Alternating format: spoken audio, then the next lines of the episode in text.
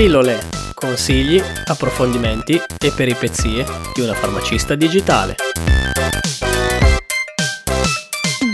Ciao a tutti, oggi in questa nuova puntata di Pillole parliamo di celiachia e intervistiamo la dottoressa Enza Agostino che ci parlerà in modo approfondito di questa patologia. Ora però lasciamo la parola alla nostra Alice. Ciao a tutti, ciao Manuel, oggi vi introduco questo argomento facendo un attimo di chiarezza con alcuni termini, ovvero la celiachia o malattia celiaca è una patologia infiammatoria intestinale autoimmune, dunque permanente che in particolar modo interessa l'intestino tenue ed è causata dall'ingestione di alimenti contenenti glutine. Il contatto dell'intestino con alimenti contenenti glutine scatena la distruzione della mucosa intestinale. Il glutine invece è una parte di proteina contenuta nel grano. La principale proteina del glutine è la gliadina. Ricordatevi la gliadina che poi la citeremo anche più avanti. Ora però vi voglio presentare una collega molto simpatica, la dottoressa Enza Agostino, dottoressa in farmacia specializzata in questa tematica, ci spiegherà passo a passo questa malattia. Ciao Enza e benvenuta in questa puntata di Pillole Podcast. Finalmente ti ho convinto a partecipare, sei pronta?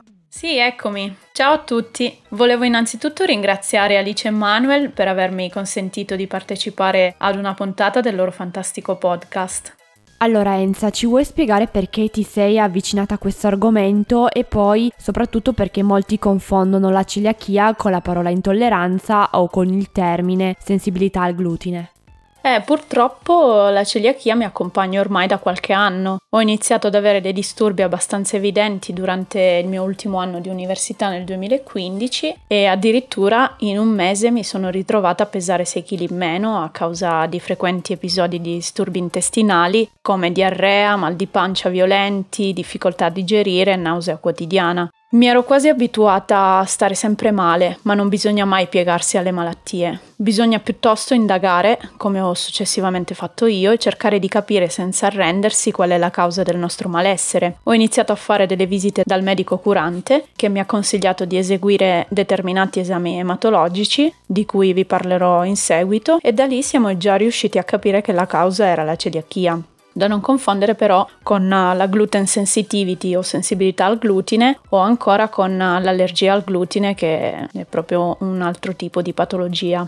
Nella gluten sensitivity abbiamo una risposta immediata in seguito all'ingestione di alimenti contenenti glutine con sintomi identici a quelli della celiachia, la quale si differenzia invece per lo sviluppo di anticorpi specifici per il glutine e che rientra nel quadro delle patologie autoimmuni. La gluten sensitivity non è celiachia, in quanto non c'è assolutamente atrofia dei villi intestinale, non c'è risposta anticorpale specifica, non c'è alterazione della permeabilità intestinale, quindi non è alterato l'assorbimento di nutrienti e non è una patologia a base autoimmune. Inoltre non è allergia al grano, in quanto non c'è alterazione significativa degli anticorpi di classe IgE né positività al prick test. A prescindere che si tratti di celiachia o di sensibilità al glutine, è fondamentale non affidarsi all'autodiagnosi, andando a escludere il glutine dalla dieta di testa propria. Non c'è cosa più sbagliata che si possa fare perché questo impedisce poi l'effettiva diagnosi a livello ematologico della celiachia, in quanto l'esclusione del glutine dalla dieta porta ad una riduzione dei livelli ematici di anticorpi specifici, che sono quelli poi ricercati nei test diagnostici.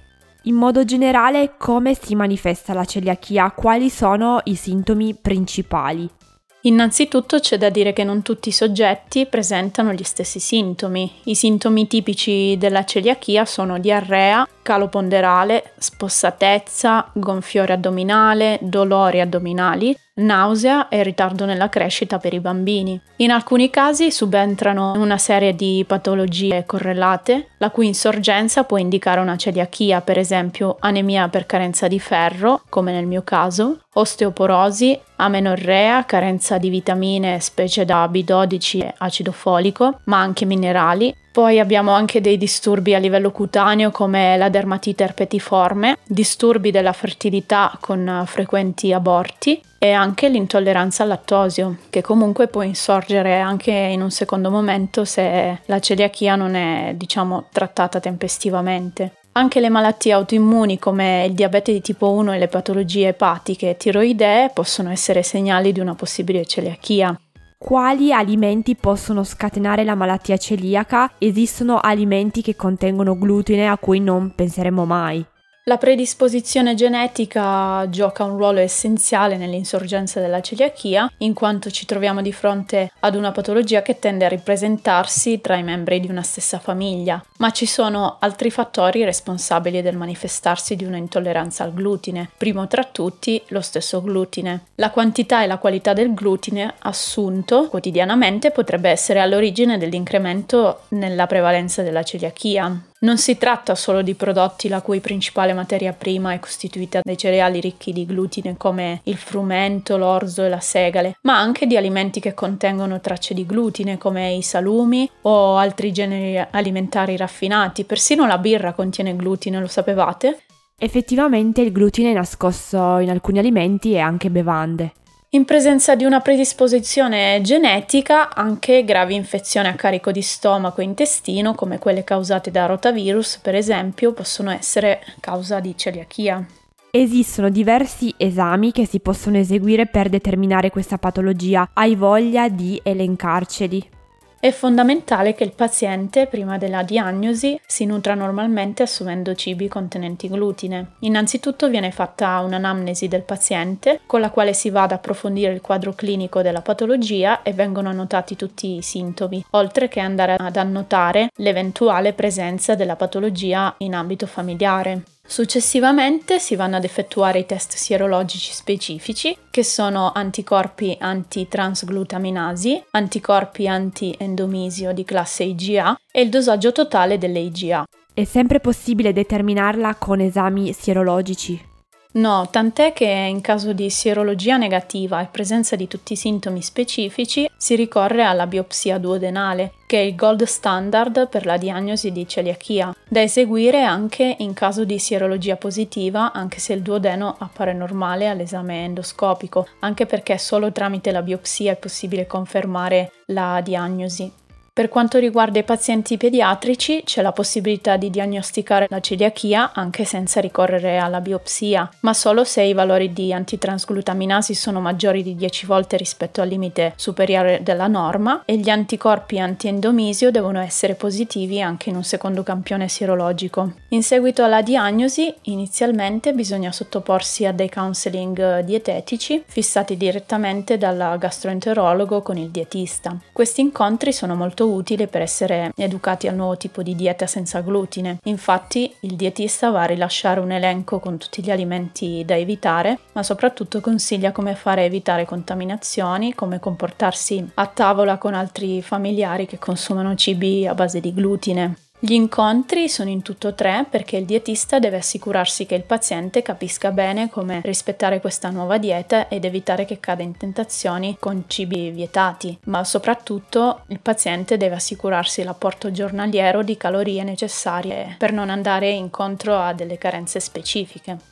Sia a distanza di sei mesi che dopo un anno dalla diagnosi bisogna ripetere tutti gli esami sierologici e oltre a quelli specifici per la celiachia si vanno anche a monitorare gli andamenti di emocromo, ferro, folati, vitamina B12, funzionalità tiroidea, enzimi epatici, calcio, fosfati, vitamina D e colesterolo. Questo perché insieme alla celiachia si potrebbero sviluppare, oltre che delle carenze vitaminiche, anche altre patologie autoimmunitarie come la tiroidite di Hashimoto o il diabete di tipo 1. Inoltre si potrebbero notare dei significativi aumenti dei livelli ematici di colesterolo, in quanto nei cibi senza glutine i livelli di grasso sono più alti per far risultare i cibi un po' più gustosi e più soffici. Questi esami ematologici vanno eseguiti annualmente, poco prima della visita gastroenterologica di follow-up, in modo da permettere allo specialista di avere un quadro completo sull'andamento della malattia. I livelli ematici di antitransglutaminasi dovrebbero abbassarsi significativamente già a distanza di un anno dall'inizio della dieta e questo dimostra che il paziente sta seguendo la nuova dieta in maniera corretta. Dopo due anni invece si esegue la MOC su femore e colonna vertebrale che permette di andare a valutare se la mineralizzazione si è ridotta e se è già comparsa l'osteoporosi a causa delle possibili carenze di vitamina D.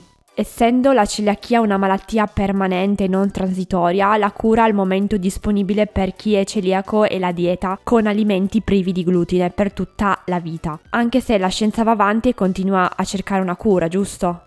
Sì, esatto. Anche se al momento l'unica cura è la dieta glutinata, alcune case farmaceutiche sono alla continua ricerca di una cura per poter permettere ai soggetti celiaci l'ingestione di cibi con glutine. A ottobre 2019, infatti, si è tenuta a Barcellona la conferenza European Gastroenterology Week, in cui si è parlato di una nanoparticella che induce nei pazienti la tolleranza immunologica temporanea nei confronti del glutine. Non appena viene iniettata nel sangue, la nanoparticella entra nelle cellule del sistema immunitario e viene riconosciuta come innocua, impedendo così il verificarsi di reazioni avverse al momento dell'ingestione di glutine. Questo effetto dura però solo per 14 giorni, senza conseguenze negative. Lo Stato riconosce ai soggetti celiaci un supporto economico attraverso l'erogazione gratuita di alimenti senza glutine in base all'età e al sesso. Addirittura nel 2020 si è parlato di buoni digitali per celiaci. Ce ne vuoi parlare? Allora, in realtà dal 2017 è possibile recarsi con la tessera sanitaria direttamente nelle farmacie per l'erogazione tramite Sistema Sanitario Nazionale di prodotti senza glutine. Prima di allora era necessario ogni mese andare a farsi fare la ricetta rossa dal medico curante, perciò ora è tutto molto più semplificato. Purtroppo dal 2016 la celiachia non è più una malattia rara, anche perché si superano ormai i 600.000 casi in Italia, quindi più dell'1% della popolazione. Per questo motivo nel 2019 la spesa sanitaria destinata agli alimenti senza glutine da parte del sistema sanitario è stata un po' ridotta. Basti pensare che per una donna adulta dai 18 ai 60 anni il buono è stato rimodulato da 140 a 90 euro, anche perché gli esperti hanno definito che le calorie giornaliere possono derivare anche dal consumo di riso, carne e pesce quindi non necessariamente dai prodotti formulati specificamente per celiaci. Inoltre c'è da dire anche che questo adeguamento è dovuto anche al calo dei prezzi dei prodotti senza glutine. Un'altra questione è anche il glutine nei farmaci. Come possiamo dire alle persone celiache se vogliono essere certe che in quel determinato farmaco non c'è glutine? Allora, vorrei innanzitutto fare una premessa, cioè che i soggetti celiaci tollerano senza problema fino a 10 mg di glutine al giorno. Le persone con celiachia possono tranquillamente assumere tutti i farmaci presenti sul mercato, anche quelli contenenti amido di frumento, come è riportato nella nota del 5 febbraio 2004 del Ministero della Salute, anche in caso di assunzione cronica di un medicinale. La circolare della farmacopea europea fa sì che non sia più necessario che il farmaco riporti il claim senza glutine. Infatti, i limiti imposti attualmente dalla farmacopea europea consentono di considerare adatti a soggetti affetti da celiachia anche medicinali contenenti amido di frumento, salvo casi di ipersensibilità individuale che dovrà poi essere valutata caso per caso. La farmacopea europea dal 1999 ha imposto infatti per l'amido di frumento presente come eccipiente un contenuto proteico totale il cui quantitativo non può superare i 20 mg per chilo. Quindi il quantitativo massimo di glutine è limitato da tale disposizione e risulta del tutto innocuo per il celiaco. Attenzione perché si parla di farmaci, discorso ben diverso va poi fatto per i parafarmaci o integratori, in cui l'azienda produttrice è obbligata a indicare il claim senza glutine. In farmacia troviamo anche alcuni cosmetici che specificano sulla confezione dei propri prodotti claim con scritto senza glutine o gluten free. Per chi è celiaco, controllare cosmetici o detergenti ha veramente senso? Per quanto riguarda i cosmetici, ci sono alcuni marchi che vanno a specificare che i vari prodotti sono senza glutine, ma questo è un po' un inganno, poiché la stragrande maggioranza dei cosmetici non contiene glutine come singolo ingrediente, né lo- i loro ingredienti potrebbero contenerlo in quantità significativa, nemmeno i cosmetici contenenti amido o proteine del grano destinati alla mucosa orale. Anche qualora questi prodotti contenessero glutine e venissero ingeriti accidentalmente o usandoli quotidianamente, questo non comporterebbe un'assunzione significativa di glutine e comunque il loro utilizzo è topico e non implica alcun contatto con la mucosa intestinale. Ben diverso è il discorso dell'allergia al glutine, poiché in questo caso va tenuto presente che anche l'applicazione topica di prodotti contenenti glutine vanno a scatenare una risposta immunitaria. Vorrei concludere questa interessantissima intervista chiedendoti in generale se hai qualche consiglio da dare. Sì, innanzitutto volevo consigliare, come ho già detto in precedenza, di evitare assolutamente l'autodiagnosi, anche perché potrebbe ritardare i tempi necessari per la diagnosi vera e propria della malattia, con tutti i danni intestinali e non correlati ad essa. Inoltre consiglio a chiunque presenti disturbi intestinali in generale, diarrea in primis o chi ha frequenti carenze vitaminiche di sottoporsi all'esame sierologico per scongiurare l'eventuale presenza della celiachia, anche perché non facendo esami si rischia solo di incorrere in ulteriori patologie ben più gravi come possono essere delle ulcere o addirittura tumori intestinali, per non parlare di tutti i danni anche a livello cerebrale legati alla carenza di vitamine o minerali essenziali, come nel caso del ferro, che è la sostanza che permette il trasporto di ossigeno a livello ematico. Perciò se manca il ferro, il nostro cervello cervello di conseguenza è sottoposto a un'ossigenazione insufficiente. A questo mio consiglio ho spesso sentito rispondere io non faccio le analisi perché non voglio rinunciare al pane o alla pizza, ma ormai nel 2021 vi assicuro che il pane e la pizza senza glutine sono altrettanto gustosi come i cibi normali e poi non è trascurando una malattia che si guarisce, anzi si rischia sempre di stare peggio, quindi attenzione. Grazie mille Enza per il tuo contributo. Ora la puntata giunge al termine e lasciamo la parola a Manuel. Ringraziamo ancora la dottoressa Enza Agostino per il suo approfondito intervento. Noi vi ricordiamo di visitare il sito web www.alicepharmacist.it, la pagina Instagram Sorry I am a pharmacist e se non l'avete ancora fatto ad iscrivervi a questo podcast. Per farlo trovate tutte le informazioni sul sito web www.pillolepodcast.it. Di nuovo un saluto a tutti e alla prossima puntata. Ciao!